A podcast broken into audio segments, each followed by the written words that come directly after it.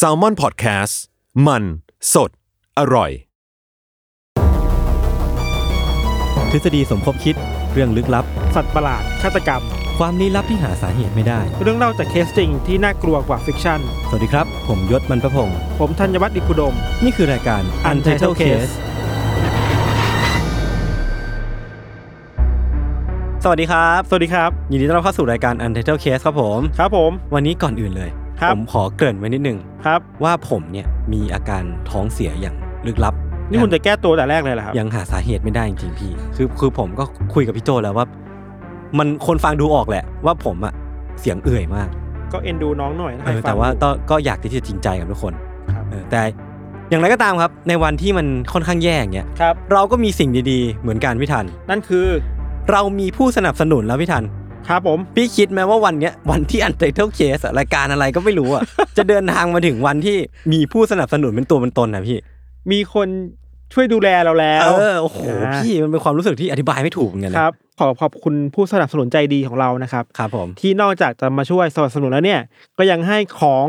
ออ กับเรามาด้วย ให้มาทดลองใช้กันเลย อันนี้เหมือนเราอยู่ในบ้าน AF เลยนะ เออ ต้องมา เออ ส เราได้ นับสนุนเหมือนดาราเล เอย อเออ ครับ คือผู้สนับสนุนของเราเนี่ยคือ ครับ True Move Edge ครับ ครับ ซึ่งสิ่งที่ทาง True Move ให้เรามาเนี่ยคือ iPad Pro 2020 รุ่นใหม่ล่าสุดที่เพิ่งออกมาเมื่อต้นปีที่ผ่านมานี้เลยอะ เออ คือตัวผมเองเนี่ยก็เล็งไว้นานแล้ว อ่ะ แล้วก็ไม่คิดว่าจะมีบุญวาส นา ได้ได้จับลองใช้แบบฟรีๆ เออ ได้เอากลับบ้านไปวาดรูปด้วย แล้วความพิเศษคือว่าเราอ่ะได้ iPad Pro รุ่นใหม่เนี่ยมา เออเออ แล้วมาใช้ตัดต่อมาใช้อัดเสียง เออ มาใช้เกือบแบบทุกวงจรของ ใช่ การทำพอดแคสต์ได้ ใช่ หมดเลยเนาะ ก็เรียกได้ว่าเสียงที่ทุกคนได้ฟังอยู่ตอนเนี้ย ครับ คือเสียงที่อัดมาจาก iPad นะครับแล้วก็ใช้ไอ้ iPad นี่แหละตัดต่อ ครับ รวมแม้กระทั่งว่าปกของตอนเนี้ยก็เป็นผมวาดเอง อ่า เออ ครั แส บ ดงว่ามันไอความสามารถของ iPad เนี่ยมันมันค่อนข้างที่จะกว้างขวางนะพี่ทันเ ก็คือว่าถ้าใครสนใจนะครับก็สามารถไปจับต้องไปดูกันได้ที่ True Shop นะครับ ครับ ซึ่ง ผม ก็มีโปรโมชั่นหลากหลายครับ รับรองว่าถ้าลองแล้วน่าจะโดนใจกันครับ อ่ะวันเนี้ยเรามาอยู่กันในธีมอะไรพี่ทัน Copycat ครับ มันแปลว่าอะไรนะ Copycat อ่ะถ้ามันแปลตรงตัวก็เป็นแมวอะไรอย่างนี้แต่ว่าถ้าในความหมายจริง ๆของมันแล้วอ่ะ เออ มันคือการลอกเลียนแบบ ใช่ใช่ใช่ ซึ่ง EP เนี้ยเราจะมาพูดถึงการลอกเลียนแบบในกรณีของคดีฆาตกรรม อ่าใช่ บางครั้งการลอกเลียนแบบมันก็เกิดขึ้นจากฆาตกรคนหนึ่งทำเอาไว้ อ่าฮะ แล้วก็มีคนมาเลียนแบบพฤติกรรมของฆาตกรคนนั้น เออ แล้วก็ส่งต่อความน่ากลัวกันมาเรื่อย เออ ๆ เออ แบบนี้เนาะ คือเหมือนว่าเราเราก็พยายามเล่าเรื่องฆาตกรรม จริงๆ ตั้งแต่ตอนหนึ่งมาจนถึงตอนเนี้ย อืม เราก็เล่าเรื่องฆาตกรรมเยอะแยะเหมือนกันเนาะ ครับ ซึ่งบางบางคดีฆาตกรรมที่เราเล่าไปอ่ะมันก็มีคนเอาไปเรียนแบบจริงๆด้วย ก็เลยคิดว่าเออไอคอนเซปต์ของการ copycat หรือว่าฆาตกรรมเรียนแบบเนี่ย อืม มันน่าสนใจเหมือนกันนะ อืม บางทีคนที่เอาไปทำอ่ะเขาทำน่ากลัวกว่าต้นฉบับด้วยซ้ำอ่ะ อืมแล้วบางที มันก็มีอีกประเด็นหลายๆอย่างที่น่าคุยต่ออ อ่า เช่นแบบการลอกเลียนแบบมันเกิดขึ้นได้ยังไง เออ ความน่ากลัวของการลอกเลียนแบบคืออะไร เออเออ เนอะ เออครับผม ครับ ก็อีพีนี้เดี๋ยวเราเริ่มก่อนแล้วกันครับ ครับผม เรื่องของเราเนี่ยก็มีความเบื่อหวะประมาณหนึ่งขอเตือนไว้ก่อน เบอร์วะอีก แล้วอะเบอร์วะเลยอะอันนี้อันนี้กินพี่ให้กะโหลกก่อนเลย เออเออมันมันเบื่อหวะแล้วมันต้องเตือนแล้วก็มันมีเลือดด้วยนะ ครับผม เพราะฉะนั้นก็อาจจะกระทบจิตใจของผู้ฟังได้นะครับ ก็ ครับ ระวังประมาณหนึ่ง โอเค ครับ โอเคครับ คือเรื่องของเราเนี่ยเริ่มต้นในปี 1911 ครับในอเมริกาครับ ครับ มีครอบครัวครอบครัวหนึ่งครับ มีคุณที่ชื่อว่าโจเซฟดาร์บี้คุณโจเซฟเนี่ยเขาเป็นคนอิตาลีที่ อืม อพยพมาจากอิตาลีมาอยู่ในอเมริกา อืมอืม แล้วมาอยู่ในเมืองนิวออร์ลีนส์ครับ อ่าฮะ แล้วก็เขาก็แต่งงานมีภรรยาภรรยาเขาชื่อว่าคุณแมรี่ อืม แมรี่ดาร์บี้เหมือนกันเนาะคือสองคนเนี่ยก็เป็นคู่รักที่กำลังจะดูจะมีอนาคตที่ดีอะ อ่า อพยพมาในอเมริกาแล้วสามารถทำกิจการของตัวเองได้อะ คือปรับตัวเข้ากับทุนนิยมได้อะไรเงี้ยเหรอ เออ เหมือนเป็น SME ที่ อ๋อ รุ่งเรืองอะเป็นชนชั้นกลางข้างบนบนๆอะ เออเออเออ เนาะแล้วก็กำลังจะมีครอบครัวที่ดี แต่งงานแล้วอยากจะมีลูกอะไรครับ อืม มีคืนหนึ่งครับที่คุณโจเนี่ยที่เป็นสามีกับคุณแมรี่เนี่ยเขาก็เข้านอนกันในบ้านตามปกติ ครับ ก่อนนอนยังคุยอยู่เลยว่าเออเนี่ยพรุ่งนี้เราจะทำกิจการยังไงดีนะ อนาคตเราจะเป็นไงดีนะเอ้ยถ้าเรามีลูกเราจะเป็นไงนะเนี่ยว่า อืมอืม มันมันคือภาพฝันที่คนกำลังจะมองไปข้างหน้านะมันมีฟิวเจอร์ที่สวยสวยงามอะ เออเออเออ แต่ว่าในคืนนั้นนะครับพอพอเขาคุยเสร็จเขาก็นอนหลับกันไป แต่ว่า ในกลางหนึ่งคืนนั้นน่ะ คุณแมรี่เองก็ตื่นขึ้นมา เพราะว่าได้ยินเสียงแปลกๆในห้องนอนตัวเอ อ่าง ฮะ ตอนเธอลืมตาตื่นขึ้นมา เธอก็เห็นว่า มันมีเงามืดๆเงาหนึ่งอ่ะ อืม มันยืนอยู่ที่ตรงปลายเตียงของพวกเขาอ่ะ อ่าฮะ แล้วมันเป็นเงาที่ดูน่าจะเป็นผู้ชาย ร่างกายกำยำเงาใหญ่มาก แต่ด้วยความที่ห้องนอนมันปิดไฟไว้อะ อืม ก็เลยอาจจะมองได้ไม่ชัดเจนมาก แต่รู้ว่าเป็นเงาใหญ่ อืม เงานั้นก็ส่งเสียงออกมาถามคุณแมรี่ที่ตื่นมาแล้วว่า เก็บเงินไว้ที่ไหน ฮะ เออ ถ้ามาอย่างนี้คือดูออกเลยว่าเป็นโจรอ่ะ เออ นึกออกปะคือ เออ ถามว่าเก็บเงินไว้ที่ไหนอะ อ่าฮะ แต่ว่าคุณแมรี่เองก็กลัวมาก อ่า จนไม่สามารถตอบได้อะคือช็อกอ่ะ ออ เป็นเราเราทำตัวไม่ถูกนะ อยู่ในอาการช็อกอยู่ ตอบไงดีวะ เออ สั่นกลัว ครับ พอเธอไม่สามารถตอบได้แบบตอบแบบสั่นๆกลัวๆไปอ่ะ อืมอืม ไอเงานั้นน่ะก็เอาอะไรบางอย่างไม่รู้ในมืออะที่ดูเหมือนเหมือนจะเป็นอาวุธที่มันมีมีดปลายแหลมอะ อ๋อ พุ่งเข้ามาตีที่หัวคุณแมรี่อะ ตีที่หัว กลางหัวอะ แสดงว่ามันก็ต้องทะลุอะดิ เธอไม่รู้ว่ามันเกิดอะไรขึ้นอ่ะ เออ แต่เธอรู้ว่าหลังจากที่ถูกตีไปแล้วอ่ะ อ่า มันเริ่มมีเลือดออกมาจากกลางหัวของเธออะไหลไหลออกมาเรื่อยๆอ่ะ เออ แต่ว่าในความที่คุณแมรี่กลัวมากอะ ครับ เธอก็หันไปหาสามีที่คิดว่านั่งนอนอยู่ข้างๆอะ เออ เพื่อขอความช่วยเหลือว่าช่วยหน่อยอ่ะมันเป็นอะไรไม่รู้อ่ะ อ่าฮะ แต่ตอนที่คุณแมรี่มองไปที่คุณสามีครับ เธอพบว่าสามีของเธออะนอนอยู่เหมือนกันนะ แต่ว่านอนอยู่ด้วยสภาพที่หายใจยากมากอ่ะ เออ คือหายใจเหมือนคนหายใจไม่ออกอ่ะ แบบติดติดๆขัดๆเงี้ยเหรอ เออ ทีทีๆอ่ะ เออ เหมือนทรมานอ่ะ อ่าฮะ แล้วเธอก็เรื่องสายตาขึ้นไปมองที่สามีของเธออะเพราะว่าคุณโจอ่ะ หัวของเขาอะก็มีบาดแผลเหมือนกัน เออ เหมือนว่าถูกทำร้ายมาก่อนหน้านี้แล้ว อ่า อะ ฮะ แล้วที่พบคือว่า หัวของคุณโจอ่ะมีรอยแผลที่ใหญ่มาก อ่า แล้วมันก็มีเลือดออกมาจากแผลนั้นนะครับ แล้วมันคือหัวเขาโชกไปด้วยเลือดแล้วอ่ะ อืม ที่สำคัญคือว่า แผลที่เห็นอยู่บนหัวอะมันลึกมากจนเห็นว่ามันแบะหัวกะโหลกคุณโจออกมา เห็นสมองอะไรเงี้ยเหรอ ไม่แน่ใจว่าเห็นสมองแต่เห็นกะโหลกอะรู้เลยว่ามันมีกะโหลกคือมันลึกแล้วมันหนามากอะ เออ พอเป็นแบบเนี้ยครับ คุณแมรี่ก็กลัว แล้วก็เข้าใจว่าพอช็อกอะก็หมดสติไปอะ อืม เหตุการณ์นี้พอเธอตื่นขึ้นมาอีกทีก็พบว่าคุณโจเนี่ยก็เสียชีวิตแล้วในเวลาต่อมา ครับ นะที่โรงพยาบาลเนาะส่วนคุณแมรี่เองก็รอด อืม คืออาจจะรอดด้วยอาการโคม่าอาการหนักอะไรเงี้ย อืม แต่ว่าคดีเนี้ยมันก็แปลกๆเพราะว่า ผลการชันสูตรของหมอพบว่า หัวของคุณโจอะที่เป็นสามีอะถูกอาวุธที่เป็นมีดปลายแหลมแบบแหลมมากอะแทงมาแบบตรงกลางเป๊ะเลยอะ อืมอืม เหมือนเล็งมาแล้วอะนึกว่าเล็งมาแล้วว่าต้องต้องเล็งตรงนี้อะทำให้กระโหลกมันแบะเป็นสองข้างชัดเจนนะครับ ครับ แต่ว่าในวันนั้นน่ะมันแทบไม่มีหลักฐานอะไรที่พบอยู่ในที่เกิดเหตุเลยอะตัวคุณแมรี่เองก็อยากจะ move on อะนึกว่าเพราะมันเป็นเรื่องใหญ่ในชีวิตก็แบบ ชีวิตมันต้องเดินต่อต่อไปเนาะอะไรเงี้ย ส่วนคดีความในข่าวนี้มันก็เริ่มเงียบหายลงไปเพราะมันเป็นแค่อุบิเหตุเดียวอะ อืม ตำรวจก็ไม่เจอคนร้ายสังคมก็ไม่ได้พูดถึงมันหนักสื่อก็พาดหัวแค่วันสองวันก็หายไปอะไรเงี้ยครับคดีนี้มันหายไป ตัดภาพไปอีกเจ็ดปีต่อมา มันก็เริ่มมีเรื่องที่คล้ายๆกับแบบเนี้ยเกิดขึ้นเว้ย มันเป็นวันที่ 23 พฤษภาคมปี 1918 ครับ ครับ คือ 7 ปีหลังจากที่เหตุการณ์เมื่อกี้นะ ม คราวเนี้ยมันเกิดขึ้นในเรื่องราวของครอบครัวที่เป็นชาวอิตาลีเหมือนกันเลย อ่า ครอบครัวเนี่ยของชาวอิตาลีชื่อว่าครอบครัวมาร์กจิโอ อ่า เรื่องนี้เกี่ยวข้องกับคนสามคนครับ คนแรกคือชื่อว่าโจเซฟ อืม คนที่สองชื่อว่าแคทเธอรีน สองคนเนี้เป็นสามีภรรยากัน อืมอืม ส่วนอีกคนคือแอนดรู เป็นน้องชายของโจเซฟ ทั้งสามคนเนี้อยู่บ้านหลังเดียวกัน แอนดรูเนี่ยเป็นคนที่ค่อนข้างขี้เมาอะ อืม ชอบไปสังสรรค์ตามผับตามบาร์ แล้วคืนวันนั้นนะครับแอนดรูกลับกลับบ้านมาดึกมาก เมามา พอเมากลับมาก็กลับมาบ้านคือก็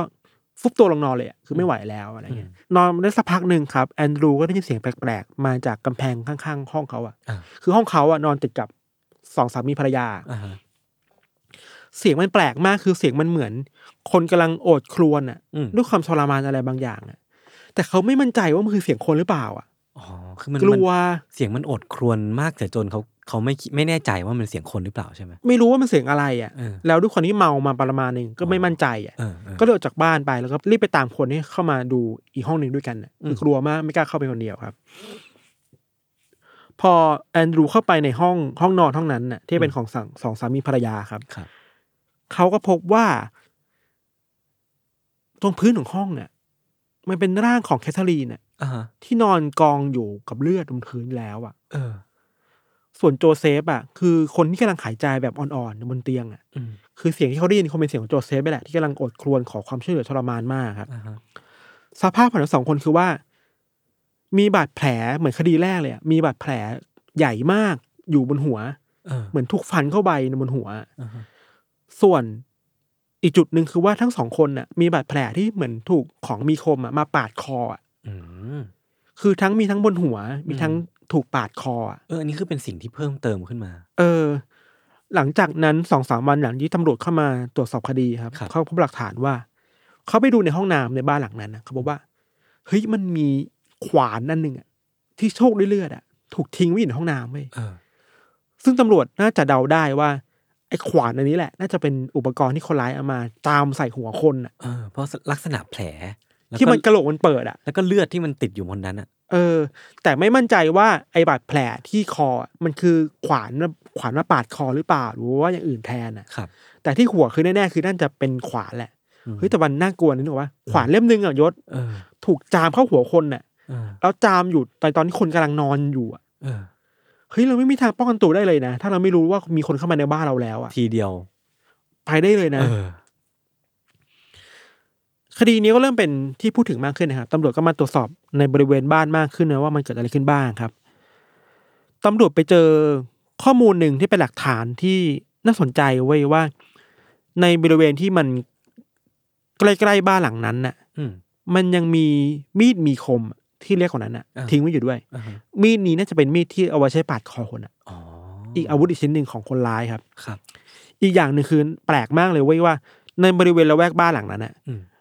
มันมีคนไปเขียนเอาเอาช็อกอะไปเขียนพื้นอะ อืม นี่ข้อความแปลกๆอะ เออ เขียนว่าอะไรอ่ะ ข้อความเนี่ยเขียนว่าคุณนายมาร์จิโอ เออ จะสะดุ้งตื่นในคืนนี้ ฮะ เหมือนกับที่คุณโทนี่เคยเป็นมาก่อน เฮ้ย โทนี่คือใครอะคุณตำรวจก็งงสิแต่ เออ มาร์จิโอคือคนที่ถูกฆ่าในห้องอยู่แล้ว ใช่ ตำรวจก็งงคือเราคือว่าอะไรวะเขาก็ไปตรวจสอบไป เออ เราพบว่า คุณนายโทนี่เนี่ยที่เขียนไว้ในช็อกอะ เออ น่าจะเป็นหนึ่งในเหยื่อของคนร้ายที่เคยก่อเหตุเมื่อเจ็ดปีที่แล้วอะ อ่าฮะ คือเจ็ดปีที่แล้วมันเป็นเหตุการณ์ที่มันเกิดขึ้นเรื่อยๆคนอิตาลีอะในเมืองอะ เออ มันมีคนอิตาลีที่เป็นเจ้าของธุรกิจอะถูกทำร้ายแบบนี้เยอะมาก อืม เช่น ถูกทำร้ายร่างกายถูกบุกเข้ามาในบ้าน ถูกขวานจามหัว บางคนถูกขวานจานหัว บางคนไม่ถูกขวานอะแต่ว่ามันมีเกี่ยวข้องคนอิตาลีอะ เออเออ สื่ออะไรคิดว่า เอ้ย หรือว่าข้อมูลที่ตำรวจได้มาเนี่ยมันน่าเชื่อมโยงกันระหว่างคดีแรกกับคดีนี้นะ อืม ซึ่งมันก็เป็นไปได้ อืม เพราะว่ากลุ่มเป้าหมายอะคือคนอิตาลีเหมือนกัน แล้วลักษณะการก่อเหตุก็คล้ายกัน มีขวานเหมือนกันบาดแผลของเหยื่อคล้ายๆ กัน เกิด นะครับ ขึ้นกลางดึกเหมือนกัน เออ หลังจากนั้นนะครับ สื่อก็เริ่มมารายงานกันแล้วว่าเฮ้ยหรือว่าคนร้ายอาจจะเป็นซีรีส์คิลเลอร์ อืม เป็นฆาตกรต่อเนื่องนะ แล้วก็ต้องการจะหมายหัวคนอิตาลีเป็นพิเศษอะ อืม แต่คำถามคือว่าเฮ้ยทำไมหายมาเจ็ดปีอะ เออ นั่นดิ ทำไมถึงกลับมาก่อเหตุอีกครั้งหนึ่ง เออหาย แล้วทำไมต้องเป็นคนอิตาลีด้วยอะ เจ็ดปีมันก็ไม่ได้เร็วเลยนะ เจ็ดปีเหมือนคนคนคนหนึ่งกลายเป็นผู้ใหญ่เลยนะ เออ แก่ได้เลยนะ ทำไมถึงทิ้งช่วงนานขนาดนั้นน่ะ แล้วทำไมต้องเป็นคนอิตาลีด้วยอะ นั่นดิ อันเนี้ยเป็นสำคัญเดี๋ยวเราไปคุยกันตอนท้าย ครับ อันเนี้ยเราทิ้งคำถามไว้เผื่อคนคิดไว้ก่อนเนาะ อือหือ พอไปแบบนี้ครับไอ้บรรยากาศแห่งความกลัวในเมืองมันก็เริ่มมากขึ้นเรื่อย อืมอืม ๆ แล้วหลังจากเหตุฆาตกรรมในบ้านมังซิโออ่ะ อืม แค่เดือนเดียวอ่ะเดือนเดียวเองอ่ะมันก็ไม่เกิดเหตุอีกแล้วเว้ยคราวเนี้ยเป็นเหตุการณ์ที่มันมีคนส่งของคนหนึ่งเป็นคนโปแลนด์มั้งนะ คือเชื้อสายโปแลนด์อ่ะมารับจ้างส่งของตามบ้านนะครับ คือคนเขาคนนี้ชื่อว่าจอห์นซองกาหน้าที่ของคุณจอห์นเนี่ยคือว่าเขาจะเอาของไปส่งที่บ้านหลังหนึ่งที่ทำเบเกอรี่ทุกวัน บ้านหลังเนี้ยก็เป็นคนที่ทำร้านขายของเบเกอรี่อ่ะขายของชำอะไรเงี้ย อ่า แต่เช้าวันนั้นที่เขากลับไปที่บ้านหลังนั้นเขาบอกว่าเขาเคาะประตูหลายครั้งมากเลยแต่เจ้าของบ้านก็ไม่มาเปิดอะ อืม ซึ่งปกติอ่ะคนเนี้ยจะมาเปิดเร็วมาก อืม คือตื่นเช้ามาก อืม แต่ก็ไม่มีคนมาเปิดเคาะอยู่หลายครั้งมากๆ แต่สุดท้ายแล้วก็มีคนเปิดประตูออกมา เป็นเจ้าของบ้านนั่นแหละเป็นผู้ชายเจ้าของร้าน แต่สภาพที่เขาเปิดประตูออกมา มันไม่ปกติอ่ะ เออ มันคือหัวเขาจะไม่ได้เลือดอ่ะ โอ้โห แล้วบนหัวก็มีแผลเหมือนกันอ่ะ เออ เหมือนเพิ่งไปเจออะไรมาแล้วมาเปิดประตูบ้านต้อนรับเราอ่ะ เออ คุณจอเนี่ยก็สงสัยเลยเฮ้ยมันเกิดอะไรไม่ดีขึ้นหรือเปล่าเลยขอเว้ยเดี๋ยวขอเข้าไปดูหน่อยนะ อืม เผื่อช่วยเหลืออะไรได้บ้างครับ พอเข้าไปในบ้านแล้วอ่ะซองก้าเนี่ยเขาก็พบว่า เขาพบว่ามันมีร่างของผู้หญิงคนหนึ่งอ่ะที่เป็นภรรยา อืม นอนจมกองเลือดอยู่บนเตียงเว้ย อืม แล้วกระโหลกของเธออ่ะมันเปิดมาอีกแล้วอ่ะ อีกแล้วเหรอ มึงสภาพเหมือนถูกขวานจามหัวอีกแล้ว แล้ว มันเป็น กระโหลกแบะออกมาสองข้างอ่ะ มันเป็นสภาพที่โหดร้ายมากเลยนะ ตามข้อมูลคือว่าเลือดของผู้หญิงคนเนี้ยที่ออกมามันเป็นสีดำเว้ย โอ้โห แล้วผมเธอสีดำอ่ะมันเหมือนกับว่าผู้หญิงคนนี้นอนแล้ว ผมมันขยายออกมาเป็นเลือดอ่ะ โอ้โห ภาพมันน่าจะน่ากลัวมาก มันเบอะลยวหามากเลยแบบที่เราบอกอ่ะ เออ ตำรวจก็เจอความเชื่อมโยงแล้วแหละว่า เฮ้ย เหยื่อมันน่าจะเป็นคนคนอิตาลี อืม แล้วมีขวานเป็นหลักฐานเป็นอาวุธของคนร้ายครับ อืม แล้วที่สำคัญคือว่าในคดีเนี้ยคนร้ายก็เอาขวานอะไปทิ้งไว้ที่บ้านเหมือนเดิมเลย อีกแล้วเหรอ อีกแล้ว ในอยู่ในที่ที่มันพบเจอง่าย เออ คราวเนี้ยผู้ต้องสงสัยเบอร์หนึ่งอะคือตัวสามีเว้ย อ้าว ที่มาเปิดประตูบ้านอะ เออ เพราะว่าคุณจอนี่เป็นคนเปิดประตูเขาบอกว่าเฮ้ยตอนที่ถามอะสามีบอกว่าไม่มีอะไร อย่าเข้าไปดูเลย เออ ดูมีพิรุษอะ เอ้ยถ้าสมมติว่าเขาไม่ได้เป็นคนก่อเหตุจริง เขาจะมีเหตุผลอะไรในการปฏิเสธคนออก เอ ไป อเออไอคุณสามีเนี่ยชื่อว่าลูอิสเบสซูเมอร์นะครับเขาบคอรั ก บ ว่าที่เขาตั้งใจจะไม่ไปคือว่าไม่อยากให้มันเป็นเรื่องใหญ่ มมันเรื่องใหญ่ กลัวอยู่อะไรช็อกอยู่อะไร เงี้ยเงี้ยตำรวจก็พาคุณลูอิสเนี่ยเข้าไปสอบสวนหลายวันเว้ย ครับ สอบสวนหลายวันจริง ๆ แต่ว่าไม่สามารถหาอะไรมามัดตัวเขาได้เลยอะ่ะ อืมอืมอืม แล้วที่สำคัญเหตุผลที่ต้องปล่อยตัวคุณลูอิสไปเพราะว่า ในช่วงที่เขาถูกควบคุมตัวอยู่อะ่ะ มันก็มีเหตุแบบเนี้ยเกิดขึ้นอีกเหมือนกันอะ่ะ อ๋อ มันก็อาจจะแปลได้ว่าไอ้ยคุณลูอิสอาจจะไม่ใช่คนร้ายอ่ะ เออเออ คดีใหม่ในคราวเนี้ยเหยื่อชื่อว่าคุณเอสชไนเดอร์ เป็นผู้หญิง เป็นคุณแม่กำลังตั้งครรภ์ท้องแก่มากแปดเดือนแล้วอะ่ะ อืมเป็นคนอิตาลี ไม่แน่ใจ อ่าฮะ แต่ว่าคราวเนี้ยครับ เธออยู่บ้านอยู่บ้านคนเดียว คือสามีไปทำงานกะดึกอะ่ะ อืม เธอก็นอนอยู่บ้านคนเดียวในดึกของคืนวันที่ 4 สิงหาคม 1918 ครับ ในคืนวันนั้นน่ะคนชไนเดอร์กำลังนอนอยู่บนเตียงแหละ แล้วก็ในกลางดึกอะ่ะ ปิดไฟในบ้านแล้วเนี่ย เธอก็ตื่นขึ้นมาเพราะว่าเธอได้ยินเสียงคนกำลังเปิดประตูห้องนอน อืมอืม แบบค่อยๆเอียดอ่ะ อืม นึกออกว่าค่อยๆเปิดประตูมาเรื่อยๆอะ อืม แล้วเสียงรอยเท้ามันดังขึ้นเรื่อยๆอะเธอลืมตาตื่นมาเพราะว่า มันไม่ใช่สามีของเธออ่ะ อ่าฮะ แต่มันเป็นใครไม่รู้ที่ตัวใหญ่มาก ใส่สูทเหมือนคนทำงานอ่ะ เป็นเงาดำๆอีกแล้วเหรอ เป็นเงาดำๆอีกแล้วอ่ะ เออ เพราะว่าไฟมันไม่ได้เปิดเนี่ยมันคือไฟจากพระจันทร์อ่ะแสง ครั จาก บ พระจันทร์อ่ะ เออ แล้วคิดดูดิสมมุติเราตื่น ตื่นมากลางดึก แล้วปลายเตียงเรามันมีคนที่ยืนอยู่อ่ะ อืมอืม แล้วได้มือถืออะไรไม่ไม่รู้อ่ะยศ คนคนนั้นก็ค่อยๆเดินเข้ามาหาเขาอ่ะ คุยอะไรไม่รู้สักอย่างหนึ่งเธอก็ตอบไม่ได้คือช็อกมากครับ หลังจากนั้นน่ะ เธอก็ถูกไอ้เงาเนี่ย เอาของอะไรมาอย่างในมืออะจามเข้าที่หัว เออ เธอก็หมดสติไปเพราะมันมันคงเพราะว่าบาดเจ็บหนักมากครับ ครับ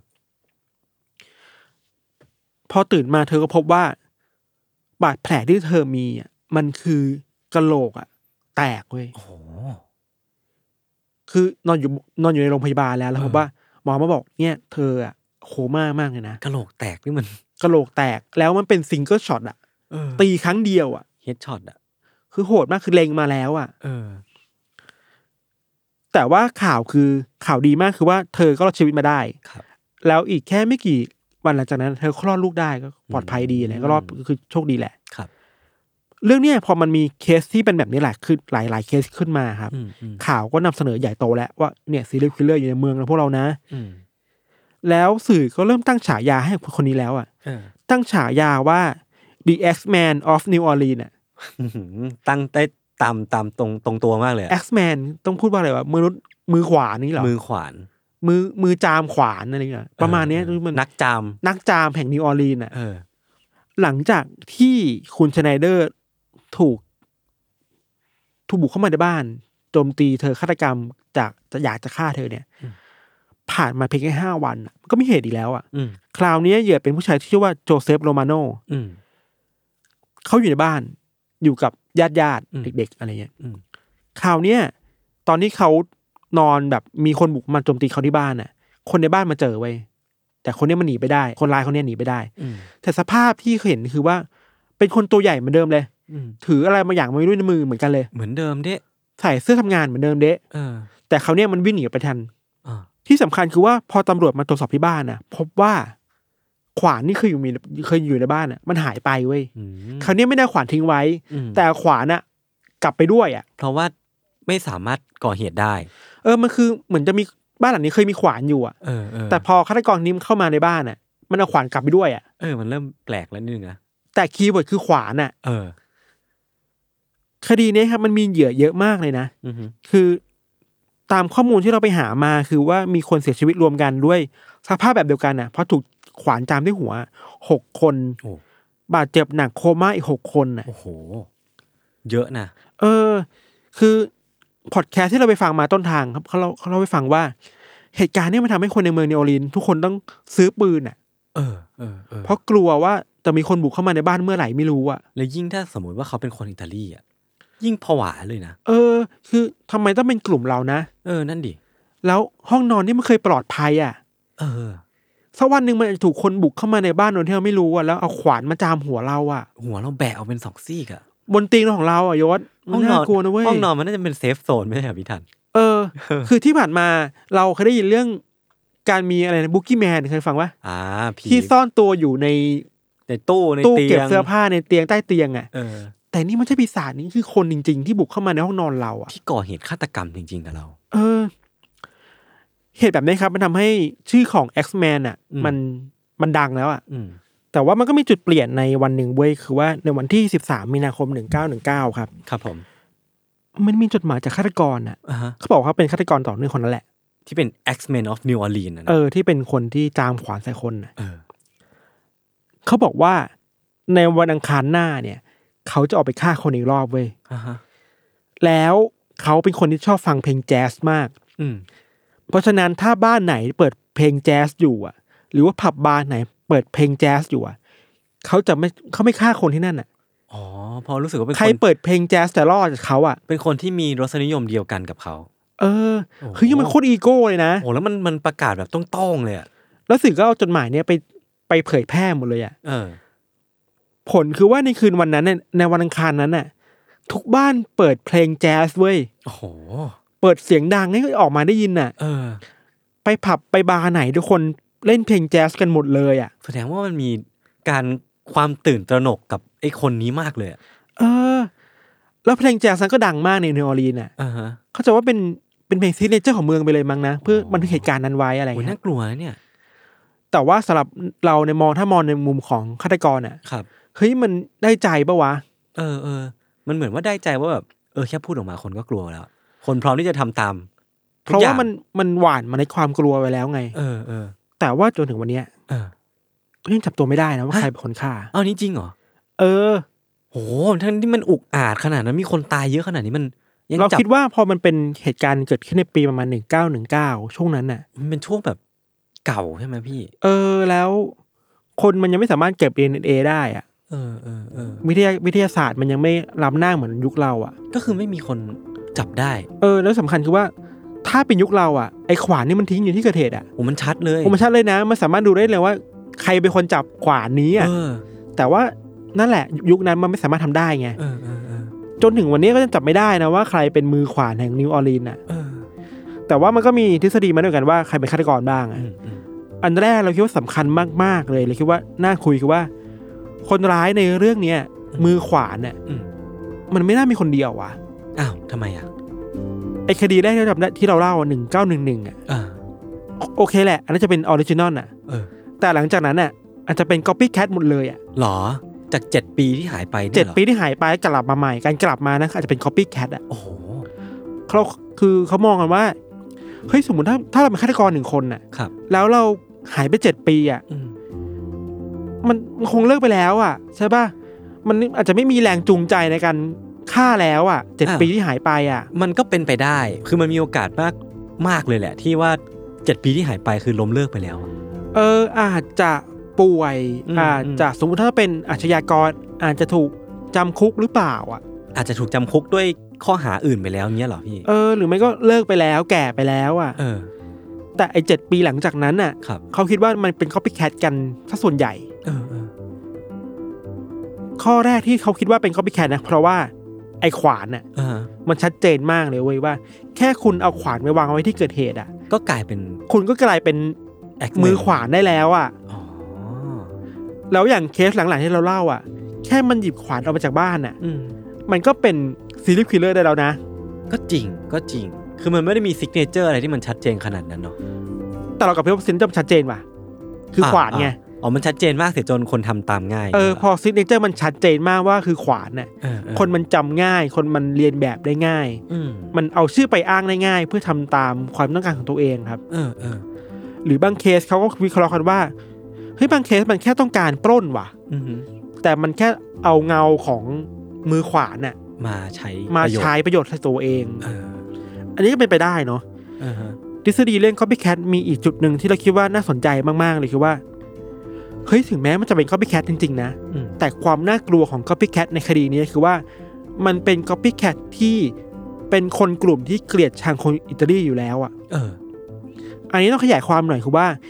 ในอเมริกายุคนั้นนะครับ มันเป็นยุคที่คนอิตาลีอ่ะหนีภัยสงครามมาเยอะ เออมันเป็น มา ยุคสงครามโลกครั้งที่หนึ่งปะ ไม่แน่ใจว่า หนึ่งเก้าหนึ่งสี่ ยุคไหน เออแต่เป็นยุคที่สงครามโลกมันมีอ่ะแล้วโลกมันไม่ค่อยสงบสุขอ่ะ อืม ยุโรปมันวุ่นวายปั่นป่วนอ่ะ คนอิตาลีก็เลยย้ายมาอยู่อเมริกาเยอะ อือื มาตั้งรกรากมาทำงานทำกิจกรรมทำกิจการเยอะแยะมากมาย ครับ แล้วกลุ่มเป้าหมายหลายคนของคดีเหล่านี้ครับ เป็นคนอิตาลีที่มิดเดิลคลาสอ่ะ อ่า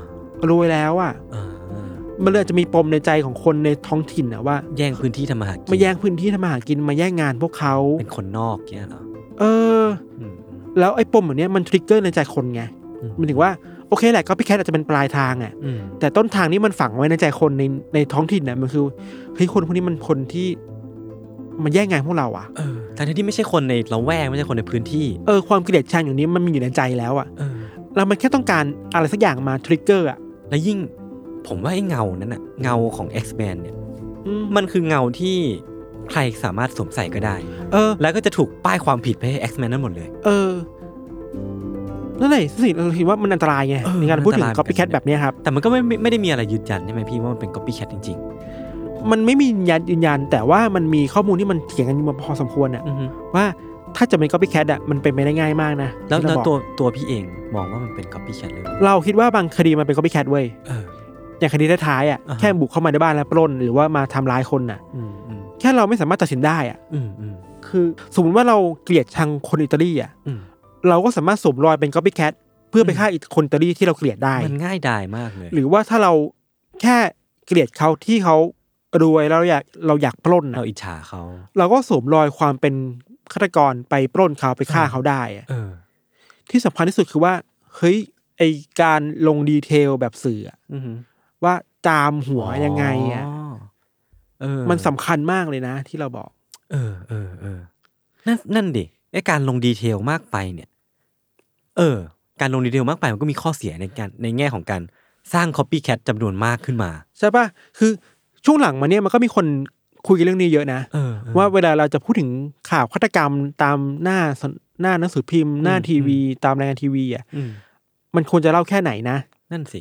หรือเราแค่ว่าเฮ้ยเขาโอเค เขาถูกฆาตกรรม อืม ด้วยเรื่องแบบนี้ ครับ จบพอ อืม แต่ไอสื่อที่นิวออร์ลินทำอ่ะ มันรายงานแบบที่เราอย่างที่เราบอกเลยอะที่เราไปหามาได้อ่ะ คือมันละเอียดมากเลยนะ ละเอียดว่ากระโหลกมันแตกยังไงอ่ะ เออ แล้วเข้าไปตอนกลางคืน ด้วยลักด้วยลักษณะวิธีการเคาะประตูก่อน เออ เข้าไปยืนเป็นเงาอยู่ปลายเตียง แล้วก็ไปขวานจามใส่ ซึ่งยิ่งดีเทลมันลงลึกมากแล้วมันชัดเจนมากอ่ะ คนที่อ่านอ่ะ มันเป็นไปได้ทั้งคนที่อาจจะเป็นฆาตกรในอนาคตก็ได้อ่ะ ก็ก็น่าคิดมากเลยนะ ใช่ไหม การรายงานข่าวไม่เหมือนกันทำไอ้นั่นน่ะอินสตรักชั่นการประกอบเฟอร์นิเจอร์ของอีเกียเลยอะ เออ ซึ่งมันจำเป็นไหมนะที่ต้อง ไม่จำเป็นด้วยซ้ำ ละเอียดขนาดนั้นน่ะ เออมั ว่า สมมุติว่าคนนี้ถูกข่มขืนยังไงอ่ะมันจำเป็นต้องเล่าไหมนะ อืม หรือคนนี้ถูกจามที่หัวยังไงอ่ะ อืม แต่ที่เราหยิบมาเล่าในพอดแคสต์เราคิดว่ามันจำเป็นเพื่อจะพูดถึงเอฟเฟกต์แบบนี้แหละ ใช่ ว่าเอ้ยการลงดีเทลขนาดนั้นอ่ะ มันมันมีด้านมืดอยู่นะ อืมอืม มันอาจจะไปทริกเกอร์คนที่อยากเป็นฆาตกรอยู่แล้วก็ได้นะ อืม แล้วทำให้ฆาตกรเหล่านั้นมันสวมรอยคนที่ทำอยู่แล้วแล้วยังจับไม่ได้อ่ะ อืม มามาทำความผิดของตัวเองต่อไปอ่ะ อืม อันนี้ก็เป็นประเด็นหนึ่งที่เราคิดว่า copycat มันน่ากลัวแบบนี้แหละ ครับ สื่อเองก็สำคัญในการ อืม ทำให้ copycat มันเกิดขึ้นได้ แต่ว่าเราไม่สามารถโทษสื่อได้ว่าสื่อเป็นตัวเดียวที่ทำให้คนเกิด copycat อ่ะ อืม มันมีบางคนที่วิเคราะห์ว่า ไอ้ปมในจิตใจคนท้องถิ่นหลายคนที่เกลียดชังคนต่างชาติอ่ะ มันมีอยู่แล้ว มันมีอยู่แล้ว เออ มันแค่ไอ้ copycat หรือคดีเนี้ยมันไปทริกเกอร์คนอ่ะ อืมอืม ให้คนมาออกมาฆ่าคนมากขึ้นเท่านั้นเองแหละ ครับ สื่อเองก็เป็นปัจจัยหนึ่ง อืม แต่ถ้าจะแก้มันต้องแก้ที่ต้นทางเว้ย อืม คือความเกลียดชังอ่ะ อืม อันเนี้ยเป็นโจทย์ใหญ่ต้องแก้ด้วย ซึ่งแก้ยากมาก เออ แต่ก็ต้องแก้แหละ เพราะ มัน ว่า ฝังรากลึกอะ เพื่อ พื่อไม่ให้มี copycat อยู่อ่ะ ครับ ก็ต้องไปแก้ตรงนั้นด้วยแก้ปลายทางด้วยก็ได้อะไรเงี้ย อืมอืม อีกเรื่องหนึ่งที่เราคิดว่าต้องคุยคุยกันคือว่าเฮ้ย copycat อะเวลามันทำมาแล้วอะมันทำให้สังคมมันบานปลายไปกว่าเดิมมากเลยนะยศ อืมอืม สมมุติว่าถ้าเราเราเล่ามาทั้งหมดมัน copycat ทั้งหมดเลยอะ อืม ก๊อปปิ้งกันไปเรื่อยๆอะจนเราไม่สามารถหาออริจินอลได้แล้วอะ เออ เพราะฉะนั้นไอ้ X-Man อะในคดีเนี้ยมันคือบรรยากาศมากกว่าป่ะ อ๋อ สมมติป่ะนึกออกป่ะ เเ คือ เ สุดท้ายแล้วเราตีความเองว่าเราคิดไปเองว่าเราคิดว่าความสำคัญของคดีนี้คือว่า X-Men มันไม่ใช่ตัวตนจริงๆอ่ะมันคือบรรยากาศความกลัวที่คนมันก๊อปปี้เหตุกันไปเรื่อยๆอ่ะ เออเออเออเออ แล้วนี่แหละมันคือสิ่งที่ทำให้คนมันกลัวแล้วยอมเล่นเพลงแจ๊สที่บ้านอ่ะ โอ้โหเออน่าน่าคิดมากเลยอะไอการเอฟเฟกต์ของการเล่นเพลงแจ๊สทุกที่ทุกบ้าน ทุกผับทุกบาร์ในเมืองนั้นอะโหมันมันไม่รู้จะสรรหาคำพูดอะ เอ ไร อ มา มัน พูด คื เล อย ความกลัวที่มีอยู่แล้วอ่ะ เออเออ แล้วนั่นแหละเอฟเฟกต์สำคัญของ copycat คือนี่แหละ ความกลัวที่มันเกิด ความกลัว ขึ้น ที่มันเกิดขึ้นซ้ำๆเรื่อยๆ แล้วหาคนจับไม่ได้อ่ะ ที่มากไปกว่านั้นคือ ไม่รู้ว่ามันจะจบลงเมื่อไหร่ด้วยซ้ำอะ เออ แล้วมันก็เป็นปลายเปิดแบบเนี้ย ครับ ฆาตกรก็ไม่รู้ว่าเป็นใคร มันอาจจะมีคนที่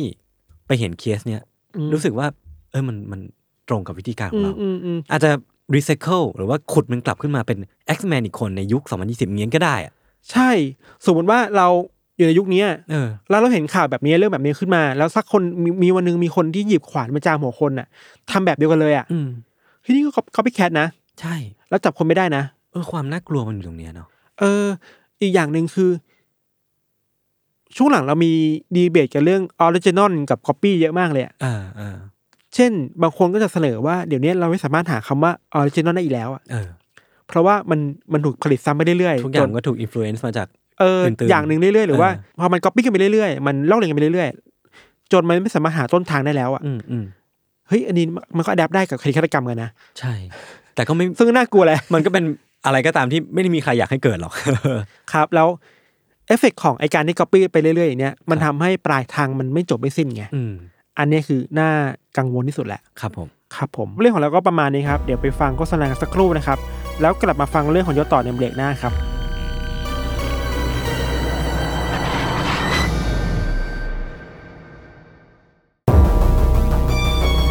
สปอร์ตสมคบคิดโฆษณาลึกลับ iPad ประหลาดต่อคีย์บอร์ดและลอยได้ ความลี้ลับของคอมพิวเตอร์ตัวใหม่ที่ไม่ใช่คอมพิวเตอร์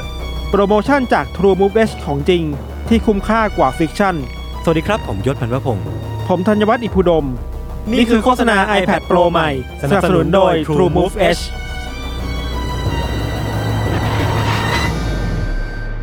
อ่ะ เข้าเรื่องกันดีกว่าครับ โอเคพี่ก็สำหรับใครนะครับที่กำลังหาคอมพิวเตอร์เครื่องใหม่หรือว่าสิ่งที่ใช้อยู่มันไม่ดีอ่ะบางทีเราก็ต้องเปลี่ยนนะพี่ ก็ iPad Pro เครื่องใหม่เนี่ยจากค่าย TrueMove Edge เนี่ยก็สามารถใช้แทนได้อย่างมือโปรเลยนะพี่ ใช่แล้วครับ ไม่ว่าคุณจะเป็นนักเรียนนักศึกษาเป็นพนักงานออฟฟิศทำงานสร้างสรรค์หรือว่าเป็นนักวาดภาพประกอบนะครับ หรือว่าเป็นมือตัดต่อกราฟิกดีไซเนอร์เนี่ย เออ หรือว่าจะเป็นพอดแคสเตอร์แบบเราเนี่ย ก็สามารถใช้ iPad Pro ได้เหมือนกันนะครับ ครับผม เพราะว่า iPad ยุคนี้มันมัลติฟังก์ชันมาก ๆ วางที่บ้านก็ดูเป็นคอมพิวเตอร์ หรือว่าถ้าติดมือก็กลายเป็น iPad ครับ ก็เรียกได้ว่า 1 เครื่อง 2 บทบาทคือจริงๆ แล้วผมก็ชอบถือ iPad ติดมือเหมือนกันนะแล้วก็ตอนนี้ทาง True Move Edge เนะครับก็มีโปรโมชั่นราคาดี เริ่มต้นเพียง 2,900 บาท ผ่อน 0%นาน 48 เดือน ผ่อนไปเลย 4 ปีโอ้โหยาวเหมือนกัน พร้อมโปรโมชั่นย้ายค่ายเบอร์เดิมครับ เปิดเบอร์ใหม่หรือว่า Learn from anywhere ที่เหมาะกับทั้งนักศึกษา แล้วก็พนักงานบริษัทเลยครับ สมกับสโลแกน iPad Pro ทำงานอย่าง Pro by True Move Edge เลยนะครับ ก็ใครสนใจก็มองหาได้ที่ร้าน True Shop ทุกสาขาเลยครับผม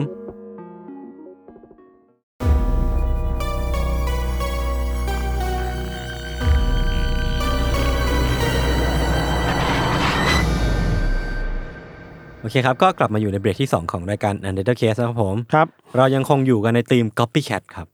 ครับ คือเรื่องของผมเนี่ยมันเกิดขึ้นในวันที่ 20 พฤศจิกายนปี 2010 ที่ผ่านมานี่เอง ครับ คือก็ไม่ได้เป็นเรื่องที่เกิดขึ้นนานมาก มันจะเป็นเรื่องที่ยังมีบริบทหรือว่า environment ในแบบที่เราเห็นกันอยู่ทุกวันนี้แหละ อืม ฉะนั้นก็น่าจะจินตนาการกันได้ง่ายขึ้นครับ วันนั้นนะครับมันเป็นวันเกิดปีที่ 17 ของ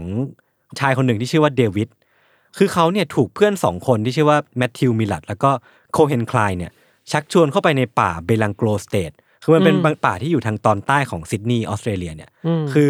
เขาชวนกันเข้าไปเพื่อที่จะแฮงเอาท์อ่ะ คือแฮงเอาท์ของฝรั่งมันก็น่าจะเป็นการดื่มเหล้า แล้วก็อาจจะมีการผีกัญชากันนิดนึงอ่ะ อ่าอ่า เออ ไป ก็ ไฮป์กันในนั้น เออเรียกได้ว่าพูดกันตรงๆว่าก็น่าจะไปทำกิจกรรมในนั้น อ่า ครับผม คือพอทั้ง 3 คนเนี่ยเดินไปถึงทางแยกในป่า คือเป็นป่าที่กว้างใหญ่พอสมควร ในนั้นมันก็จะมีทางแยกต่างๆนานา คือพอเดินไปถึงทางแยกที่มันเป็นทางสามแยกเนี่ย ครับ ในนั้นนะครับจู่ๆเนี่ย คนที่ชื่อว่าแมทธิวเนี่ย ก็เอาขวานที่เขาพกไปด้วยอะ อืม ฟาดเข้าไปที่เดวิดจนล้มลงหน้า ขวานนี่ได้เหรอ ขวานคือตอนผมฟังเรื่องพี่ทันน่ะ เรียกได้ว่าขวานเหมือนกันเลย อีกแล้ว เออ อ่าอ่า คือของผมเนี่ย คุณแมทธิวเนี่ยเอาขวานที่เขาพกมาด้วยอะฟาด อืม เดวิดเจ้าของวันเกิดปีที่สิบเจ็ดเนี่ย อืม ล้มลงจนหน้าจุ่มพื้นนะพี่ อืม แล้วก็คลายเนี่ยที่เดินทางไปกับเขาด้วยเนี่ย ก็เอามือถือยกขึ้นมาถ่าย แล้วก็เหมือนบันทึกเหตุการณ์ไว้ทั้งหมด ซึ่งสิ่งที่ผมจะเล่าต่อไปเนี้ยมันคือเสียงที่บันทึกไปในมือถือของคุณคลายนะครัอืบ ม คือไอ้ฟุตเทจในมือถือเนี่ยมันเริ่มต้นด้วยเสียงอันโกรธเกรี้ยวของแมทธิวครับ คือแมทธิวเนี่ยพูดขึ้นมาว่าเห็นไหมล่ะ นี่มันเรื่องขี้ประติ๋วนายอยากเห็นจริง ๆ ใช่ไหมว่าฉันน่ะทำอะไรได้บ้าง อืม เออ แล้วก็ประโยคต่อมาเลยนะ มันคือยังคงคอนเซปต์ของความโกรธเกรี้ยวของความแบบแข็งกล้าของเสียงอยู่นะ อืม เขาพูดว่านายทำฉันสวยออกโต นายอยากตายจริงๆใช่ไหม นายอยากยุ่งเรื่องของฉันมากใช่ไหม แล้วก็ก้มหน้ามองดินแล้วตอบคำถามฉันซะ ถ้านายขยับเมื่อไหร่ฉันจะฆ่านายทิ้ง เชื่อเหมือนตั้งใจฆ่าจริง เออ คือเขาอะเรียกได้ว่าจากที่พูดมาเนี่ยพี่ มันเหมือนจงใจพาเดวิดเข้ามาฆ่าในป่าแห่งนี้เลยอะ ๆเออเออเออเออ ต่อจากนั้นนะครับ บทสนทนาของทั้งคู่อ่ะมันก็เป็นไปในทางที่ว่าแมทธิวเนี่ยกล่าวหาว่าเดวิดอ่ะเป็นคนแจ้งความเขา หรือว่าเป็นคนไปฟ้องคนอื่นอ่ะว่าแมทธิวอ่ะเป็นคนขโมยของ ไปขโมยของคนอื่นนู่นเนี่ย อืม แล้วเดวิดอะเอาเรื่องของเขาไปไปเล่าอ่ะ อืม เต็มไปหมดเลยทำให้เขาซวยอ่ะทำให้เขารู้สึกว่าเป็นที่เพ่งเล็งของตำรวจอ่ะเขาก็รู้สึกรู้สึกไม่พอใจกับสิ่งนี้พี่ แล้วก็คาดคั้นอย่างหนักหน่วงให้เดวิดยอมรับ คือระหว่างที่เขาพูดกดดันต่างๆนานามากมายอ่ะ มันก็จะมีเสียงของเอาขวานสับพื้นไปเรื่อยๆอะ เชี่ย ไปเรื่อยๆแบบเพื่อกดดันให้เดวิดยอมรับออกมาให้ได้อะว่าเขาเป็นคน เสียงที่ขวานมาลงไปที่พื้น เอ นี่ อ หรอ พี่ลองนึกภาพมันชึก อ่าอ่า ถึก อ่า เนี่ย อ่า เออ คือเดวิดอ่ะก็ปฏิเสธนะพี่ว่าเสียงแข็งเลยอ่ะว่าไม่ได้ทำไม่ได้ทำ ม ฉันไม่เคยรู้เรื่องเลยว่ากูเอาเรื่องมาไปฟ้องตอนไหนอะไรเงี้ย อ่า ไม่เคยทำทั้งทั้งๆที่ถ้าเขาเป็นคนทำจริงๆนะแล้วโดนกดดันขนาดนั้น โดยขนาดที่ถึงชีวิตอ่ะน่าจะต้องพูดป่ะ เออ แต่นี่คือเงียบไปะ เออนั่นอันนี้คือแบบยอมรับว่าตัวเองไม่ได้ทำอะไม่รู้เรื่องอะไรเลยขนาดที่ว่า เออ มันถึงตายอะ เออออ แต่เขาก็ยังไม่ไม่ได้ไม่ได้ไม่ได้บอกว่าเขาเป็นคนทำ เออน่าสนใจ แสดงว่าเขาไม่ได้ไม่น่าได้ทำจริง ๆ แน่นอนเลย จนมาถึงประโยคสุดท้ายพี่ คือเดวิดเนี่ยพูดออกมาว่า ฉันสาบานว่าฉันไม่ได้ทำฉันไม่มีทางแล้วก็เสียงมันก็ตัดไป แต่ว่าเสียงที่มันมาแทนน่ะมันคือเสียงตะโกนของแมทธิวที่ออกมาว่า พูดมาเถอะออกโต แต่คำพูดของนายมันไม่หวันดีพอ ฉันได้ยินมามากพอแล้วคำพูดของนายมันไม่มีค่าอะไรเลย ทีเนี้ยพอสิ้นเสียงประโยคเนี้ยพี่เสียงที่มันดังขึ้นมาในมือถือเนี้ยมันคือเสียงของขวานที่มันฉับสับลงไปบนหัวของเดวิดอ่ะ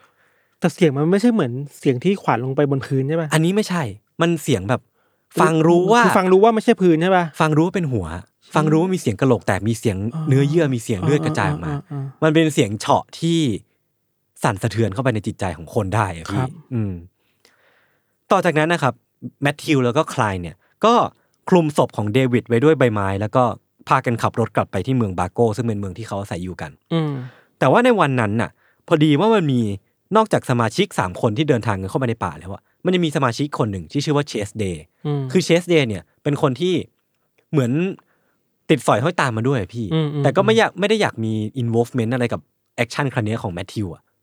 คือเขาก็เลยพยายามที่จะไปห้าม ห้ามคลายก็แล้วห้ามแมทธิวก็แล้ว แต่ว่ามันก็ห้ามไม่สำเร็จ ก็เลยถูกคลายเนี่ยระหว่างที่อัดมือถืออะมันก็จะมีเสียงช่วงจังหวะหนึ่งที่เขาไล่คุณเชสเดย์ให้กลับไปที่รถ เพื่อว่าเออมึงกลับไปรอที่รถเถอะเดี๋ยวพวกกูจัดการต่อเอง เออ แต่ว่าคุณเชสเดย์เนี่ยเขาเขาทนไม่ไหวเว้ย เขารู้สึกว่าเรื่องที่เกิดขึ้นกับเดวิดอ่ะ แล้วก็สิ่งที่เพื่อนเขาสองคนทำอ่ะ มันหนักหนาเหลือเกินอ่ะ เขาก็ทนไม่ไหวแล้วก็เอาเรื่องไอ้อึดอัดอย่างเนี้ยไปเล่าให้กับพ่อแม่เขาฟัง อืม ซึ่งพ่อแม่ก็ไปแจ้งตำรวจต่อ แล้วสุดท้ายคุณคลายน์แล้วก็คุณแมทธิวเนี่ย ก็โดนตำรวจจับเว้ยพี่ อืม อืม เพราะมันชัดเจนนะว่าหลักฐานมัน ใช่ พูดแบบ ใช่ นั้นนะ เออ คือพวกเขาอ่ะถูกนำขึ้นสู่ศาลอย่างรวดเร็วมากๆเลยพี่ เพราะว่าหลักฐานมันก็ชัดเจนแหละ มีพยานมีคลิปมือถืออะไรเงี้ย เสียงขวานเฉาะกระโหลกเนี่ย มันก็ถูกเปิดขึ้นมาในห้อง พี่นึกภาพตอนศาลมันกำลังให้คำพิพากษาออกมา อ่า มันก็มีพยานมีพ่อแม่ของเหยื่อ แล้วก็มี อ่า พ่อแม่ของผู้กระทำ อ่า ซึ่งไอ้เสียงขวานฉับ เข้าไปในหัวของเดวิดเนี่ย เออ เรียกได้ว่ามัน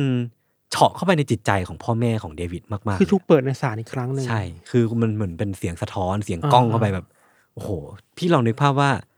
ไอ้เสียงเนี้ยมันเป็นเสียงกะโหลกของลูกตัวเองที่โดนสับเข้าไปอะมันน่าจะเจ็บปวด เจะปวดแห ขา ละ นาไหน อืมคือแมทธิวนะครับ ต้องโทษจำคุก 43 ปี แล้วก็โคเฮนหรือว่าคลายเนี่ยจำคุก 32 ปี เนื่องด้วยความที่เขาไม่ได้เป็นคนลงมือเอง คือผู้พิพากษาเนี่ยบอกว่าฆาตกรรมเนี่ย มันทำไปเพื่อเพียงความบันเทิงส่วนตัวเท่านั้นเองอะซึ่งไอ้การฆาตกรรมประเภทเนี้ยมันถือเป็นการฆาตฆาตกรรมที่แบบเลวร้ายที่สุด เท่าที่จะมีได้อะ คือไม่ได้รู้สึกถูกผิด เออ อะไรแล้ว มันไม่ใช่การฆาตกรรมเพื่อล้างแค้นไม่ใช่การฆาตกรรมเพื่อหึงหวง อ่าอ่าอ่ามั มันเป็นการฆาตกรรมเพื่อความบันเทิงในจิตใจเท่านั้นเอง แล้วข้อบันเทิงมันคือใครก็ได้นะที่จะเป็นเหยื่อได้อะ นั่นสิเออ หรือว่าเรื่องที่เขาแต่งกับเดวิดอะ อ่า ที่ว่าเดวิดเป็นคนฟ้องอะไรเงี้ยมันอาจจะไม่มีจริงก็ได้นะ เออเพื่อเพราะว่าความบันเทิง ใช่ใช่ใช่ คุณปู่ของเดวิดนะครับ ชายที่เสียชีวิตเนี่ย บอกว่าพวกเขาอ่ะก็คือแมทธิวแล้วก็คลายนะ อืม บอกว่าทั้งสองคนเนี่ยไม่ได้แค่ฆ่าหลานของเขาเท่านั้นนะครับ แต่ว่าขู่เข็นทรมานอย่างแสนสาหัส อืม แล้วก็แม่ของเดวิดบอกว่าพวกเขาเนี่ยเป็นสัตว์ที่พรากเอาลูกของเขาไป โดยแล้วก็ไม่สมควรได้รับการให้อภัยอย่างสิ้นเชิง อ่า เหมือนเป็นเปรียบเปรียบทั้งสองคนเป็นสัตว์เดรัจฉานอะ คงโกรธแค้นจริงๆแหละ น่าจะโกรธมาก อืม ๆ เป็นเราเราก็โกรธอะเนาะ คดีเนี้ยด้วยตัวของมันเองอะครับ ก็น่ากลัวมากพออยู่แล้ว แต่ว่าในป่าของเบลังโกลสเตทที่ผมเล่าไปว่า มันเป็นเรื่องของชายสามคนเนี่ยที่พากันเข้าไปฆาตกรรมข้างในนั้นอะไอป่าแห่งนี้แหละ มันยังมีเรื่องราวลึกลับน่ากลัวเกิดขึ้นอีกเยอะแยะมากมาย นั่นไงผมว่าแล้ว เออซึ่งน่าจะเป็นเหตุผลที่ว่าทำไม า แมทธิวถึงพาเดวิดเข้าไปฆาตกรรมที่นั่น คือตอบได้ว่าทำไมถึงต้องเป็นป่า ใช่ แห่งนี้ใช่ไหม ใช่ใช่ใช่ใช่ คือเรื่องเนี้ยครับมันเกิดขึ้นต้องย้อนเวลากลับไปตอนปี 1989 ครับ มันเกิดขึ้นประมาณวันที่ 30 ธันวาคมครับ ที่บริเวณป่าไอ้เบลังโกลสเตทแห่งเนี้ยแหละ มันมีนักเดินทางแบ็คแพคเกอร์ก็คือนึกสภาพว่าแบบแบกกระเป๋าใหญ่ๆอ่ะ อืม แล้วก็เดินทางมา ก็จะมีฮิ t ไชกิ้งเนาะซึ่งซึ่งมันเป็นภาพจำที่เรา การ เห็น โบกรถ การโบกรถ อ่า การเดินทางโดยมีบัตเจ็ตนิดเดียวอ่ะแล้วก็ไปเหมือนไปใช้ชีวิตอ่ะไปแอดเวนเจอร์เลยครับ ซึ่งมันก็มีนักเดินทางแบ็คแพคเกอร์แบบเนี้ยจากเมลเบิร์นสองคนชื่อว่าคุณเดโบราแล้วก็เจมส์กิบสัน ครับ คือพวกเขาเนี่ยกำลังเดินทางไปยังเมืองอัลบูรีเพื่อเข้าร่วมงานเทศกาล ซึ่งเขาก็นัดหมายกับเพื่อนไว้ที่นั่นแล้วแหละ อืม ว่าทั้งคู่เนี่ยจะไปจอยกันที่นั่นนะ แต่ปรากฏว่าพอถึงวันเริ่มเทศกาลอะจนกระทั่งเทศกาลจบลงแล้วอะ อืม เพื่อนที่รออยู่ที่นั่นอ่ะก็ไม่เคยพบเจอทั้งสองคนอีกเลย อ่า เออแล้วก็ทั้งสองคนเนี่ยก็หายตัวไปจากทั้งกลุ่มเพื่อน ทั้งครอบครัว แล้วก็ไม่ติดต่อใครอีกเลย จนครอบครัวเนี่ยรู้สึกว่าทนไม่ไหว ก็เลยต้องแจ้งความ อืมต่อจากนั้นนะครับ ในบริเวณป่าแห่งเนี้ยก็มีนักท่องเที่ยวจากเยอรมัน ชื่อว่าคุณซิโมนเนี่ย หายตัวไปในวันที่ 20 มกราคมปี 1991 ก็คือหลังจากที่ทั้งสองคนเนี้หายตัวไปประมาณ 2 ปี ซึ่งคุณซิโมนเนี่ยในลักษณะเดียวกันเลยนะ คือเขานัดหมายกับแม่ไว้ที่สนามบินเมลเบิร์น แต่ว่าพอถึงวันนัดหมายอะ อืม ก็ไม่ไปปรากฏตัวอีกแหละ หายไป หายตัวไปอย่างลึกลับ โดยที่ไม่มีใครทราบสาเหตุ ต่อจากนั้นนะครับ ก็มีคุณเกเบอร์แล้วก็คุณอันจ้า ซึ่งเป็นชาวเยอรมันเหมือนกัน หายตัวไปในวัน Boxing Day ปี 1991 Boxing Day มันคือวัน 26 ธันวาคม เปิดกล่องของขวัญ เออคือคือเป็นวันที่อยู่ถัดจากวันคริสต์มาส อืม ซึ่งวันที่ 26 ธันวาคมนี้แหละ ซึ่งที่คุณเกเบอร์และคุณอันจ้าหายตัวไป เพราะว่าทั้งคู่เนี่ยมีกำหนดการต้องไปเดินเขา แต่ว่าก็ไม่ไปปรากฏตัวอีกแล้วอะ เออ เออ เออมันมีจุดร่วม จู่ๆก็หายตัวไปอีกแล้วอ่ะ หลายอย่างนะเอ เอ อ อเออ ต่อมาครับ มีชายสองคนชื่อว่าคลาร์กแล้วก็วอลเตอร์ ครับ ซึ่งเป็นชายที่มาจากอังกฤษทั้งคู่ เป็นแบ็คแพคเกอร์เหมือนกันเลย เหมือนกับทั้ง 5 คนก่อนหน้านี้ คือทั้งคู่เนี่ยครับคุณคลาร์กและคุณวอลเตอร์สเนี่ยเคยบังเอิญมาเจอกันที่ซิดนีย์เนี่ยแหละ แล้วก็แชร์ห้องพักด้วยกันที่ซิดนีย์ก่อนที่ทั้งสองคนเนี่ยที่ผ่านมาเคยไปออกเดินทางด้วยกันหลายต่อหลายครั้งแล้วไปปีนเขาไปเดินป่าด้วยกันมา เรียกได้ว่าเป็นเพื่อนร่วมแบ็คแพคอ่ะ อืม เป็นเพื่อนร่วมแบบเดินเขาอ่ะวันนั้นนะครับในช่วงเดือนเมษายนปี 1992 ครับ ทั้งคู่ได้ออกเดินทางจากซิดนีย์อีกครั้ง ซึ่งเป็นเรื่องปกติของทั้งคู่นะทั้งคู่ก็เป็นสายนักเดินทางอยู่แล้วอ่ะการออกเดินทางอีกครั้งก็ไม่ใช่เรื่องแปลกอะไร แต่ว่าการออกเดินทางครั้งเนี้ย ทั้งคู่หายตัวไปหลายอาทิตย์ ไม่ได้ติดต่อใครเลย เออ เพื่อนที่นัดหมายไว้ก็ไม่เจออีกแหละถ้าครอบครัวที่อยู่ที่บ้านก็ไม่มีใครได้รับการติดต่อทั้งคู่ เป็นเวลาหลายอาทิตย์จนต้องแจ้งความ อืมครอบครัวของทั้งคู่เนะครับ แจ้งความไปยังตำรวจที่อังกฤษแล้วก็ออสเตรเลีย รวมไปถึงประโคมข่าวเรื่องเนี้ยให้กับสื่อต่างๆ ด้วยในละแวกนั้นนะครับ เพื่อที่จะทำให้เกิดการค้นหา ลูกๆหลานๆของทั้งทั้ง อืม คู่ด้วยอะอืมภายในเวลาไม่นานครับ สื่อต่างๆ ก็เริ่มเชื่อมโยงการหายตัวไปของคุณคลาร์กแล้วก็วอลเตอร์สกับการหายตัวไปของนักเดินทางทั้งหมด 5 คนที่ผ่านมาที่ผมเพิ่งได้เล่าไป เพราะว่ามันมีความคล้ายคลึงกันอะไรบางอย่าง เป็นการปีนเขา ใช่ ด้วย ใช่ แล้วทุกอย่างทุกที่ทุกเคสมันเกิดขึ้นในเบลังโกลสเตทฟอเรสต์หมดเลย คือป่าอาถรรพ์นะ เออ จู่ๆมันก็มีคนหายตัวไปจำนวนมาก ครับ ครับผม และนั่นน่ะพี่พอสื่อมันประโคมข่าวเรื่องนี้เยอะมากอะ่ะ มันทำให้มันเริ่มมีคนมาสนใจเคสเนี่ยเยอะมาก เพราะว่าถ้าสมมติว่าไอการหายตัวไปของนักเดินทางทั้งหมดอะ่ะมันเกี่ยวข้องกันจริงๆอะ่ะ อืม นั่นแปลว่าในช่วงระยะเวลาที่ผ่านมา มันจะมีนักเดินทางที่หายตัวไปมากถึงเจ็ดคนเลยอะ่ะ ในป่าแห่งนี้ เออเจ็ดคนนี้ก็ไม่ใช่จำนวนที่น้อยนะ เออ เออเออจนกระทั่งในเดือนกันยายนปี 1992 ครับ มีนักวิ่งสองคนไปเจอศพสองศพ อืม ซึ่งภายหลังเนี่ยถูกพบว่าเป็นศพของคลาร์กแล้วก็วอลเตอร์สนักเดินทางชาวอังกฤษสองคนที่หายตัวไป ศพของวอลเตอร์เนี่ยถูกแทงทั้งหมด 21 ครั้งที่หลัง เออ คือเรียกได้ว่าพอพลิกศพกลับมาเนี่ยครับ ด้านหลังเขาเต็มไปด้วยรูพรุนที่เกิดจากมีดแทงอะ อ่า เออ และอีก 14 ครั้งที่หน้าอก โหเยอะมากนะ เออ เกือบสี่สิบ40 แผล ประมาณ 35 แผล เออ และกระดูกสันหลังของคุณวอลเตอร์สเนี่ย มันถูกพบในลักษณะที่แบบแหลกไม่เป็นท่าพิทัน อืม ในอีกชาติไหนก็ไม่รู้นะ อืม แต่ว่าสภาพศพของเธอไม่สู้ดีเลยอะเรียกว่าเละเทะสาหัสมากๆอะครับ ศพของคลาร์กเนี่ยเพื่อนนักเดินทางของเธอเนี่ย นอนอยู่ในพุ่มไม้ห่องออกไป 10 เมตร ซึ่งหัวของคุณคลาร์กเนี่ย มีร่องรอยการถูกปืนยิงทั้งหมด 10 ครั้งอะ เฮ้ย อาวุธมันใช่แค่การมีดอย่างเดียวนะ เออ มันมีปืนมันด้วย ใช่คือของคุณวอลเตอร์สมันเป็นมีด ของคุณคลาร์กกลายเป็นปืน อ่า ซึ่งยิงซ้ำเข้าไปที่หัวถึงสิบครั้งอ่ะ เออเออ และเท่านั้นไม่พอนะครับพี่ มันมีร่องรอยการมัดปิดตาไว้ด้วยอ่ะ อ๋อแบบเหมือน blindfold เอาเอา ไว้นะ ผ้ามาปิดตา เออ เห็นรอยที่แบบช้ำ ใช่ ๆอะไรใช่ไหม ใช่ อ่าอ่า ซึ่งนั่นแปลว่าคุณคลาร์กเนี่ยถูกยิงในสภาพปิดตาถึงสิบครั้งด้วยกันอะ โหดว่ะ เออไม่รู้ทำไปเพื่ออะไรเหมือนกันนะ ต่อจากนั้นนะครับในเดือนตุลาคมปีถัดมาตำรวจก็พบศพเจมส์กิฟสัน ซึ่งแล้วก็เอเวอริสซึ่งก็เป็นหนึ่งในสองนักเดินทางที่หายตัวไปเหมือนกัน แล้วก็เดือนถัดมาก็ได้พบอีกสามศพที่เหลือซึ่งเป็นชาวเยอรมัน นั่นแปลว่าทั้งเจ็ดศพเนี่ย ถูกค้นพบหมดแล้ว และจุดร่วมของทั้งเจ็ดศพอ่ะคือทั้งหมดถูกฆาตกรรมอย่างโหดเหี้ยมคล้ายกันหมดเลยอะ เออ ทั้งมีดทั้งปืนทั้งอะไรก็ตามมัน เออ มันเป็นหลักฐานที่บ่งชี้ว่าพวกเขาถูกทารุณ เออ ก่อนที่จะเสียชีวิตทั้งสิ้น ไอ้ป่านี้มันใหญ่ไหม ประมาณหนึ่งประมาณหนึ่ง แต่ว่ามันกระจายที่ใช่ไหม ไม่ใช่ที่เดียวกันหมด แต่ว่ามัน อ่า ก็อยู่ในละแวกป่าเนี้ยแหละพี่ ไม่ห่างกันมากอย่างงี้เหรอ ไม่ห่างกันมากมั้งอืม อ่ามั มันจะแบบตามถนนนี้ตามซอยนู้น อ๋อ ตามป่าเนี้ยพี่ แต่ว่า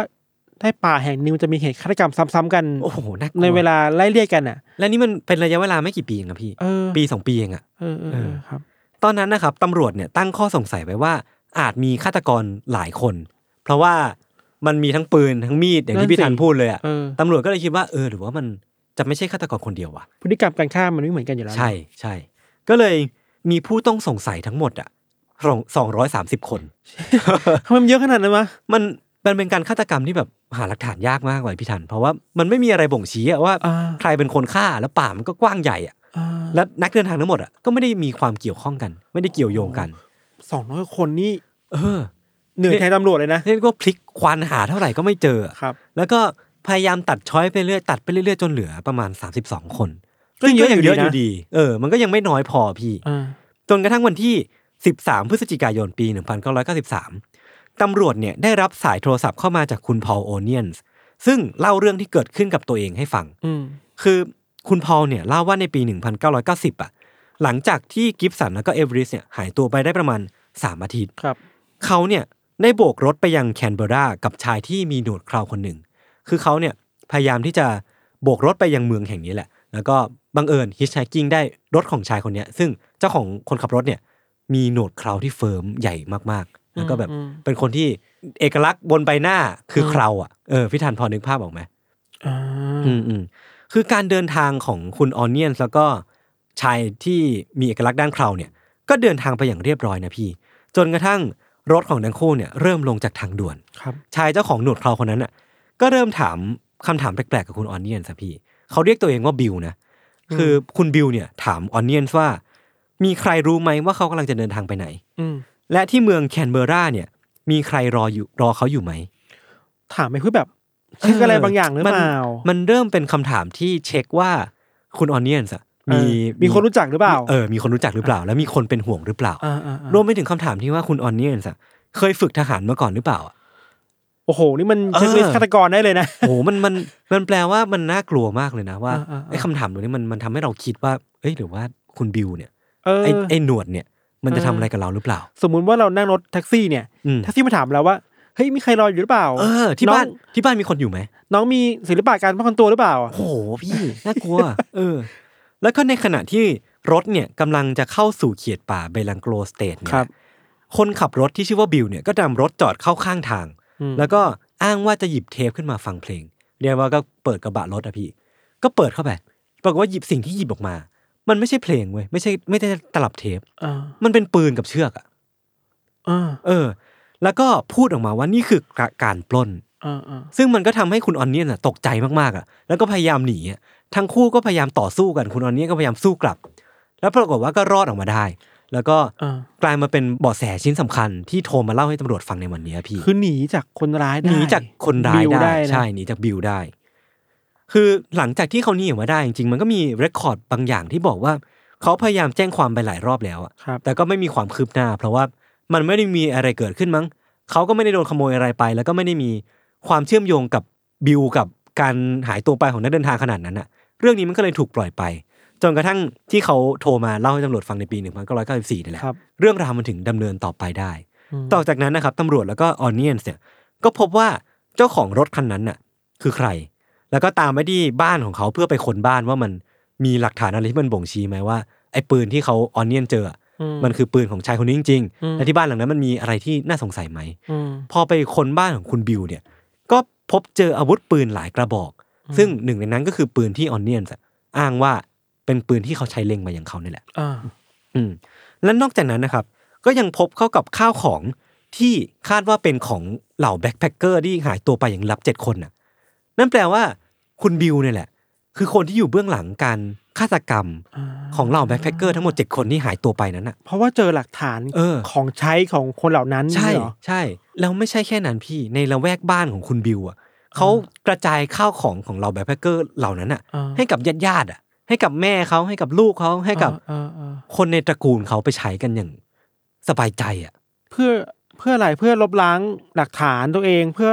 อย่างนี้หร เพื่อลบล้างหลักฐานหรือว่าด้วยความไม่แคร์ก็อาจจะเป็นไปได้ เออ า ต่อจากนั้นนะครับในปี 1994 ชายคนเนี้ยที่ชื่อว่าบิลเนี่ยก็ถูกจับ แล้วก็ตัดสินจำคุกตลอดชีวิต 7 ชั่วโคตรคือ นั่นแปลว่าการการฆาตกรรม 7 คน แล้วก็รวมไปถึงการขู่กันโชคอะไรก็ตามอ่ะ อืม มันถูกสาวราวเรื่องมาทั้งหมด อ่า ถูกเปิดโปงทั้งหมดแล้วก็นั่นทำให้เขาถูกจำคุกทั้งหมด 7 ชีวิต ก็คือพูดได้ง่ายๆคือ ไม่มีทางได้ออกมา ไม่มีทางออกมา เออเออถึงแม้ว่าในปี 2019 ที่ผ่านมาเนี่ยค ครั รับ บ คุณบิลเนี่ยจะเสียชีวิตลงด้วยโรคมะเร็งหลอดอาหาร แต่ว่า